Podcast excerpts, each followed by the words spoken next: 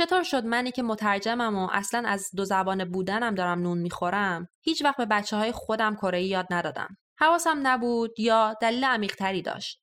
این سوالات باعث شد عمیقتر درباره خودم فکر کنم و سعی کنم دلیل واقعی این سهلنگاریمو بفهمم.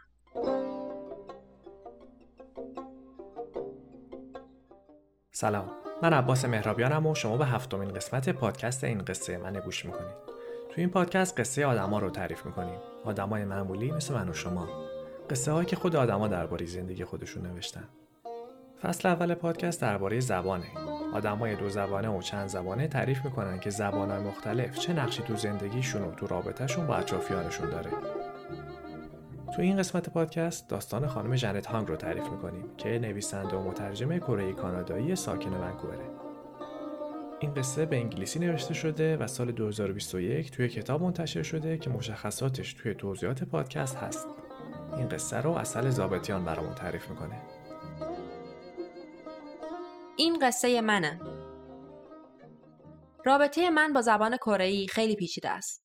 اسمشو می‌خوان بذارین زبان مادری، زبان اول یا هرچی. من نویسنده و مترجمم. به انگلیسی می نویسم و از کره به انگلیسی ترجمه می‌کنم. هر وقت درباره احساسم به زبان کره ازم سوال می‌کنن میمونم چی بگم. رابطم با این زبان مثل یک کلاف سردرگم میمونه که هزار تا گره داره. دیگه خیلی وقته که این سردرگمی احساسی رو پذیرفتم. اما سال 2020 که چل ساله شدم دوباره نشستم و بهش فکر کردم و کم کم شروع کردم به یکی یکی باز کردن این گره ها. من تو کره به دنیا اومدم و کره رو اونجا یاد گرفتم. وقتی کوچیک بودم به خاطر کار پدرم یه سال رفتیم سیاتل زندگی کردیم. بعدش رفتیم ونکوور و اونجا من رفتم مهد کودک. تو مهد بود که اولین بار انگلیسی رو شنیدم. چیزی ازش یاد نگرفتم اما فهمیدم که من با بقیه فرق دارم. فهمیدم که من به اونجا تعلق ندارم. یه دختری تو مهد بود اسمش لورا بود خوشگل بود و موهای قهوه‌ای روشن داشت مثلا با هم دوست بودیم یا دست کم دوست داشتم که باهاش دوست باشم یه روز یادمه داشتیم از در کلاس می‌رفتیم بیرون لورا یکم جلوتر از من داشت راه می‌رفت صداش کردم برگشت و با یه پوزخند بهم گفت اسم من لوراست نه لولا کلی زور زدم که زبونم رو درست تو دهنم بچرخونم و صدای ر رو درست در بیارم ولی زبونم یکم کلفت و خیلی منطف نیست باز دوباره صداش زدم. این دفعه همه کلاس برگشتن و نگام کردن. برگشت به هم گفت نه بگو لورا. دلم شکست. مطمئنم قصد بدی نداشت. خب اونم بچه بود دیگه. ولی من انگار زبونم یهو سنگین شد و نتونستم دیگه حرف بزنم. حس کردم زبونای ما یه فرق اساسی با هم داره. حس کردم اسمش رو زبونم نمیشین و مثل سنگ بزرگه که تو جهنم جا نمیشه. یه احساس غربتی کردم که حتی وقتی سال تحصیلی تموم شد و برگشتیم کره با هم بود. با اینکه تو کره دیگه خارجی نبودم اما انگار غربت توی گوشه از وجودم لونه کرده بود و دیگه پا نشد بره.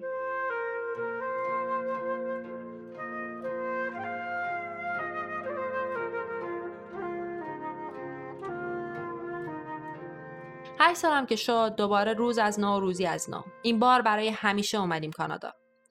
تو دبستانی که می‌رفتم چند تا مهاجر کره دیگه هم بودن. تو حیات مدرسه خیلی سریع همدیگه رو پیدا کردیم و شروع کردیم کره حرف زدن. چه حس خوبی داشت شنیدن کلمات آشنا توی محیط غریبه. اون موقع ونکوور مثل الان مهاجر نداشت. برای همین دیدن یه کره حتی یه غریبه مثل این بود که تو خیابون دختر خالت رو دیده باشی. با همکلاسی های کره احساس نزدیکی خاصی می‌کردم. یه احساس آشنا. ولی در این حال یه حس خجالت هم داشتم. حس اینکه ماها با بقیه فرق داریم. وقتی تو کشوری زندگی می کنید که زبونش رو بلد نیستید نه حرفاشون رو می‌فهمید و نه می‌تونید ارتباط عمیقی با مردمش برقرار کنید. یه جور خاموشی یه جور خفگی تو درونتون رشد می‌کنه. انگار رو لباتون مهر سکوت زده باشن. این حس رو نمی‌تونستم تحمل کنم. حس اینکه کسی منو نبینه و کسی منو نشنوه. تنها راه حلی که به ذهنم رسید این بود که باهاشون قاطی بشم. پس بعد انگلیسی رو یاد می‌گرفتم. فقط یاد گرفتن هم کافی نبود. باید مثل بلبل انگلیسی حرف می‌زدم. باید به انگلیسی مسلط می شدم. می‌دونستم که برای این کار باید لحجه کره رو کنار بذارم. فکر نمی کردم بتونم به هر دو زبون به یه اندازه مسلط بشم. از قدیم گفتن دو پادشاه توی اقلیم نمی گنجن. باید یکیشون رو انتخاب می کردم و طبعا انگلیسی رو انتخاب کردم. خانوادم هم موافق بودن. به پیشنهاد معلم انگلیسی مامانم تمام کتابا و فیلمای کره‌ایمون رو جمع کرد و جاشونو با کتابای انگلیسی پر کرد. دیگه با دوستای کره‌ایمونم رفت و آمد نمی‌کردیم. مامانم به من و برادرم گفت دیگه وقتشه دوستای کانادایی پیدا کنیم. دیگه فقط تو خونه کره حرف می‌زدیم. مامان بابام می‌خواستن زبان دوم ما پیشرفت کنه ولی هیچ احتمال نمی‌دادن زبان اولمون یادمون بره. وقتی دیدن به چه سرعتی انگلیسیم پیشرفت کرد همه کف کرده بودن. هنوز دبستانم تمام نشده بود که تونستم مثل یک کانادایی واقعی انگلیسی حرف بزنم. اما همزمان زبان مادریم داشت یادم می‌رفت. ولی نه حواسم بود دیگه نه اصلا برام مهم بود. اینو باید بگم که من بچه ای بودم که تا بیت اول سرود ملی کره رو میشیندم اش تو چشم حلقه می‌زد. تک تک مدال هایی که کره تو المپیک 88 برده بود و از بر بودم. همیشه آرزو داشتم یه روزی برگردم و به مملکتم خدمت کنم. بنابراین ول کردن زبان مادری یه جورایی مثل خیانت بود برام. مثل پاک کردن یه بخشی از هویتم. کره ای مثل یه باقی شد تو وجودم که انقدر بهش نرسیدم پر شد از علفهای هرس. حتی دیگه کلیدشم گم کردم. همون موقع بود که این کلاف شروع کرد به در هم پیچیدن. گره هاشو همین تازگی شروع کردم به یکی یکی باز کردن.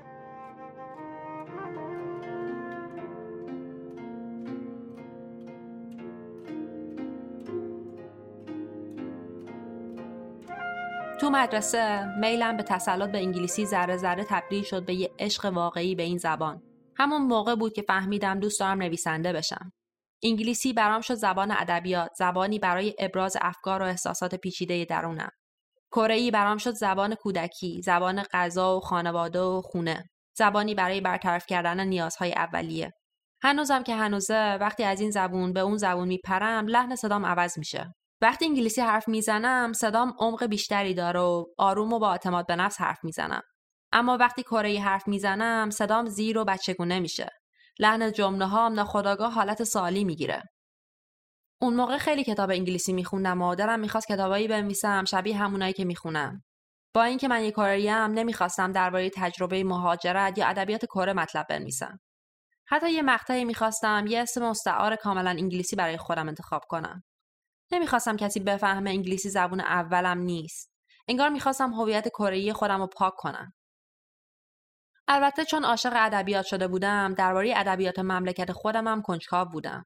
سال سوم دانشگاه رفتم درس ادبیات کره برداشتم. پروژه اصلی درس ترجمه یه داستان کوتاه از کره به انگلیسی بود.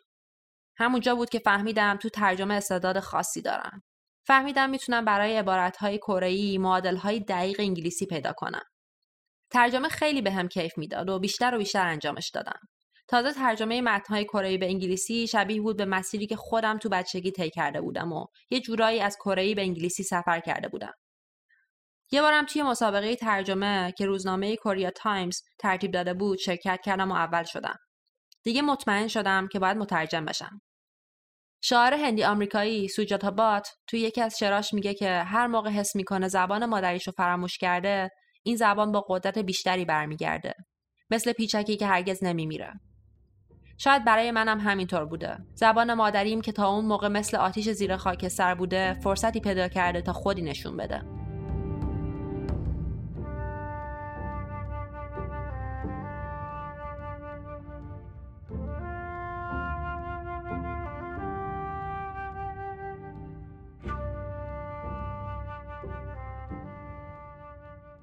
چند سال بعد که دانشجو رشته نویسندگی خلاق بودم و داشتم یه مجموعه داستان کوتاه می نوشتم استاد راهنما به هم گفت داستانان به اندازه کافی عمیق نیستن.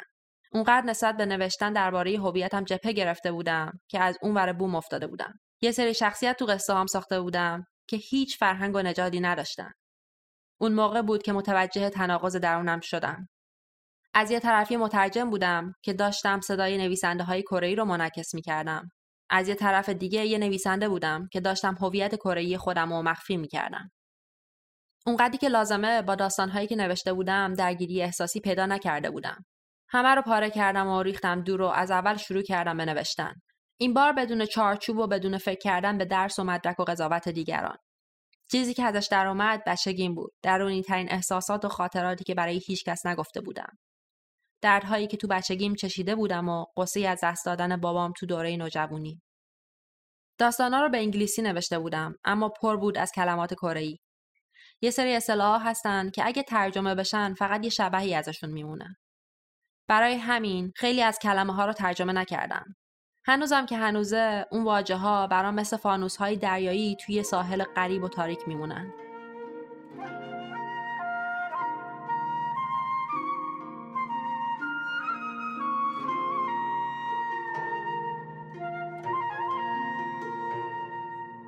ازدواج کردم و با همسرم رفتیم تورنتو زندگی کنیم. همسرم مثل من کره کاناداییه.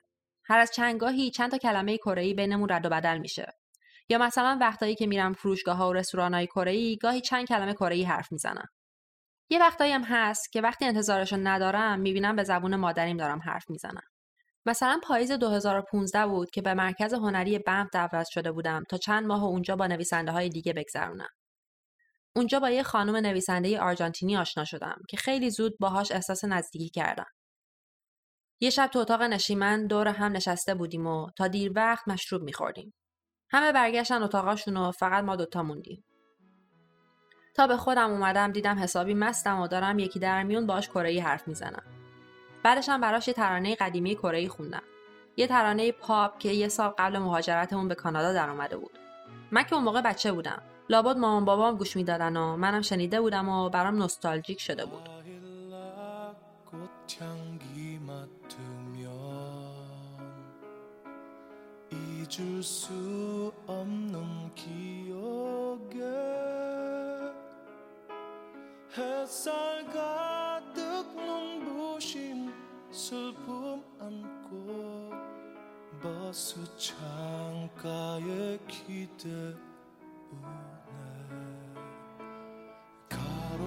تو همون مستی شعر رو براش ترجمه کردم. کنار جاده زیر سایه درختی ایستادم که ناگهان میبینمت که روبرویم ایستاده ای آه ای چرخ گردون مگذار از یاد ببرم که چگونه دوستش می داشتم اینک درختان را می بینم که روز به روز تکیده تر می اما چه باک که بوی بنفشه ها هر روز فراوان تر می شود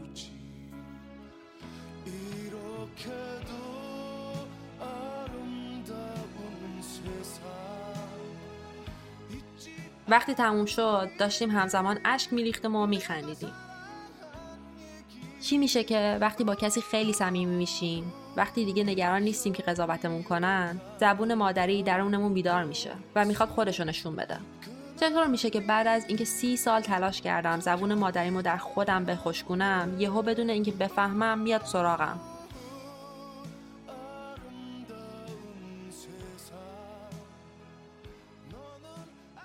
پاییز سال 2019 یه موقعیت کاری تو کره برام پیش اومد و قرار شد یه ماه برم اونجا. قبل از اون چند بار به کره سفر کرده بودم ولی این اولین باری بود که با خانوادم می‌رفتم. از همه مهمتر اولین باری بود که بچه هم به خاک کره پا میذاشتند. یکیشون چهار سالش بود، اون یکی هفت سالش. خیلی ذوق داشتم جایی که به دنیا اومدم و فامیلایی که هیچ وقت ندیده بودن و نشونشون بدم. ته دلم آرزوهای دیگه ای هم داشتم. امید داشتم بچه ها وقتی تو محیط قرار بگیرن به زبون کره علاقه من بشن. تو خونه بهشون کره یاد نداده بودم. می‌خواستم این سفر اون سهلنگاری رو جبران کنه. ولی وقتی رسیدم کره درست عکس اون چیزی شد که انتظارشو داشتم. وقتی کسی با بچه هم کره حرف می‌زد اونا طرف و حتی نگاه هم نمی‌کردن. خیلی برام عجیب بود چون می‌دونستم بچه هم آدمای بیتوجهی نیستن. تا اینکه بالاخره فهمیدم که چون هیچ چی بلد نبودن اصلا متوجه نمی‌شدن کسی با اونا داره حرف می‌زنه. این اتفاق یه سوال تو ذهنم ایجاد کرد. یه سوال شخصی و یه کمی آزاردهنده. چطور شد منی که مترجمم و اصلا از دو زبان بودنم دارم نون می‌خورم هیچ وقت به بچه های خودم کره یاد ندادم. حواسم نبود یا دلیل عمیقتری داشت؟ این سوالات باعث شد عمیقتر درباره خودم فکر کنم و سعی کنم دلیل واقعی این سهلنگاریمو بفهمم. مسلما دلیلش این نبوده که فکر کرده باشم زبان کره زبان به در نخوریه. من هرگز شکی نداشتم و ندارم که کره هم قشنگه هم قدرتمنده هم خیلی انعطاف پذیر پس دلیلش یه چیز دیگه بوده که به ترس ها و استراب های خودم ربط داشته. چون من یه مترجمم بیشتر مردم فکر می‌کنن با هر دو زبون انگلیسی و کره خیلی راحتم اکثر وقتا هم همینطور رو به دو تا زبون احساس تعلق می‌کنم ولی از شما چه پنهون؟ گاهی هم پیش میاد که باهاشون احساس غریبگی می‌کنم. با هر دو زبون انگلیسی درسته که الان زبان اصلیمه اما همیشه ته دلم یه حسی دارم که وقتی انگلیسی حرف می‌زنم انگار دارم نقش بازی می‌کنم. همیشه نگرانم که یه جایی اشتباه کنم. تک تک کلمه هامو چند بار با دقت چک می‌کنم که یه وقت سوتی نداده باشم. همیشه یه لغتنامه آنلاین تو کامپیوترم بازه. انگار همیشه به خودم شک دارم. تو تلفظ هم خیلی بیشتر. آخه من خیلی از کلمات رو با خوندن یاد گرفتم نه. برای همین سوتی تلفظی زیاد دادم و هنوزم که هنوزه وقتی یادم میاد خجالت می‌کشم. یه بار وقتی دانشجو بودم داشتم یه سخنرانی برای استادا و همکلاسیام می‌کردم. یه جا می‌خواستم بگم پامیس استون یعنی سنگ آتش فشانی منتها به جای پامیس گفتم پیومیس بر وزن پیوبیک. هیچ وقت اون صحنه رو یادم نمیره. همه خشکشون زده بود و نمیفهمیدن چی دارم میگم. تا اینکه یه دختره که یه جورایی رقیبم حساب می‌شد با حالت تمسخرآمیز تصحیحم کرد. انگار آب شدم رفتم تو زمین. پس اگه بخوام صادق باشم دلیل اینکه به بچه هم کره یاد ندادم سهلنگاری نبوده. شاید نمی‌خواستم ترس و استراب هایی که من چشیدم و اونا هم بچشن. می‌خواستم موقع حرف زدن استراب نداشته باشن. حس نکنن دارن نقش بازی می‌کنن. هر لحظه نگران نباشن که یکی مچشون رو بگیره. درست مثل مادرم که سالای اول مهاجرتمون کتابای کره‌ایمون رو جمع کرد منم ناخداگاه سعی کردم به بچه‌هام اون چیزی رو بدم که از نظرم از همه چیز مهمتر بود. احساس تعلق داشتن به جامعه.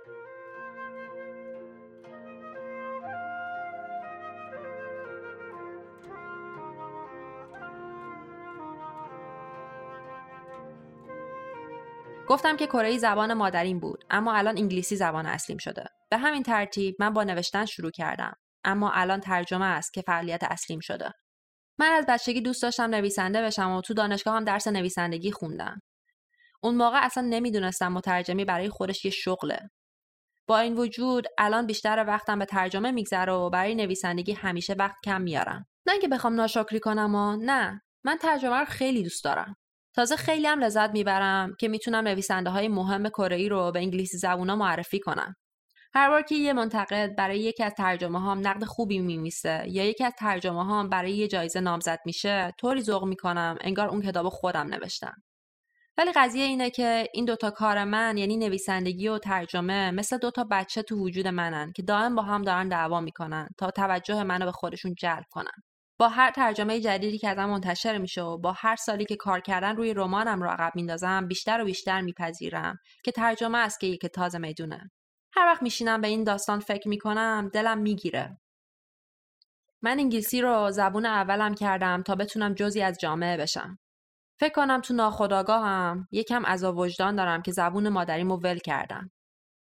شاید همین عذاب وجدانه است که نمی‌ذاره داستانهای خودم رو بنویسم و منتشر کنم. یا شاهدم نویسنده درونم مثل همون آتیش زیر خاکستره. منتظر تا موقعش برسه و اون وقت با تمام قدرت ابراز وجود کنه.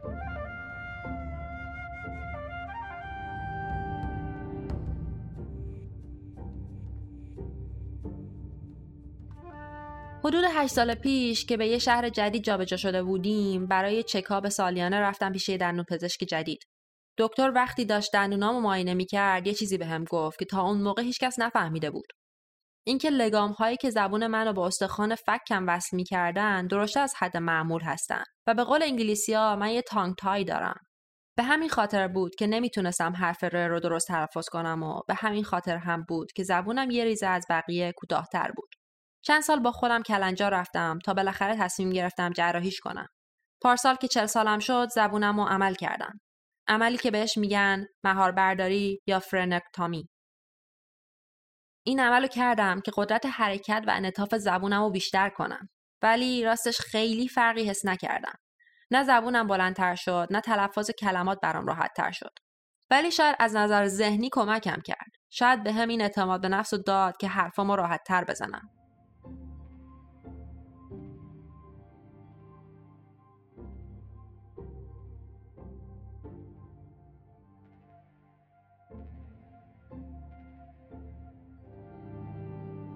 زندگی من دو تا دوگانه مهم داره.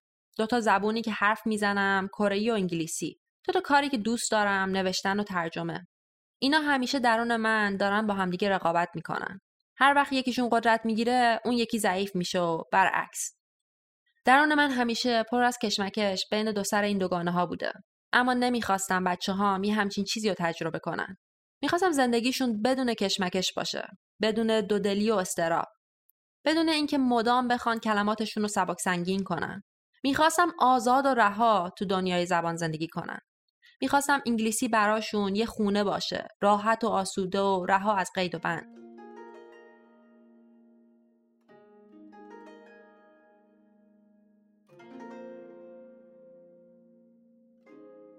وقتی همه گیری کرونا شروع شد و بیشتر خونه میموندیم شروع کردم به بچه بزرگم کره خوندن یاد دادن. الان حروف رو می‌تونه تلفظ کنه با اینکه معنی چیزایی که می‌خونه متوجه نمیشه. می‌دونم که قدم کوچیکیه ولی خب از هیچی بهتره. تصمیم گرفتم قدم به قدم با بچه هم پیش برم. کلمه کلمه بهشون کره یاد بدم و امیدوار باشم که به وقتش این نهال درونشون جوونه بزنه. این بود داستان جنت هانگ نویسنده کره کانادایی. این قصه رو اصل زابطیان برامون تعریف کرد. و این بود قسمت هفتم از پادکست این قصه منه آهنگ شروع و پایان این قسمت رو ابراهیم پوستینچی ساخته و آهنگ کره که وسط این قسمت پخش شد رو لیمون سه خواننده کره خونده پادکست این قصه منه رو می‌تونید تو تمام اپلیکیشن های پادکست، تلگرام یا وبسایت پادکست گوش کنید. لینک وبسایت تو بخش توضیحات پادکست هست. اگه دوستش داشتین اونو به دوستاتون هم معرفی کنید. قصه بعدی خداحافظ.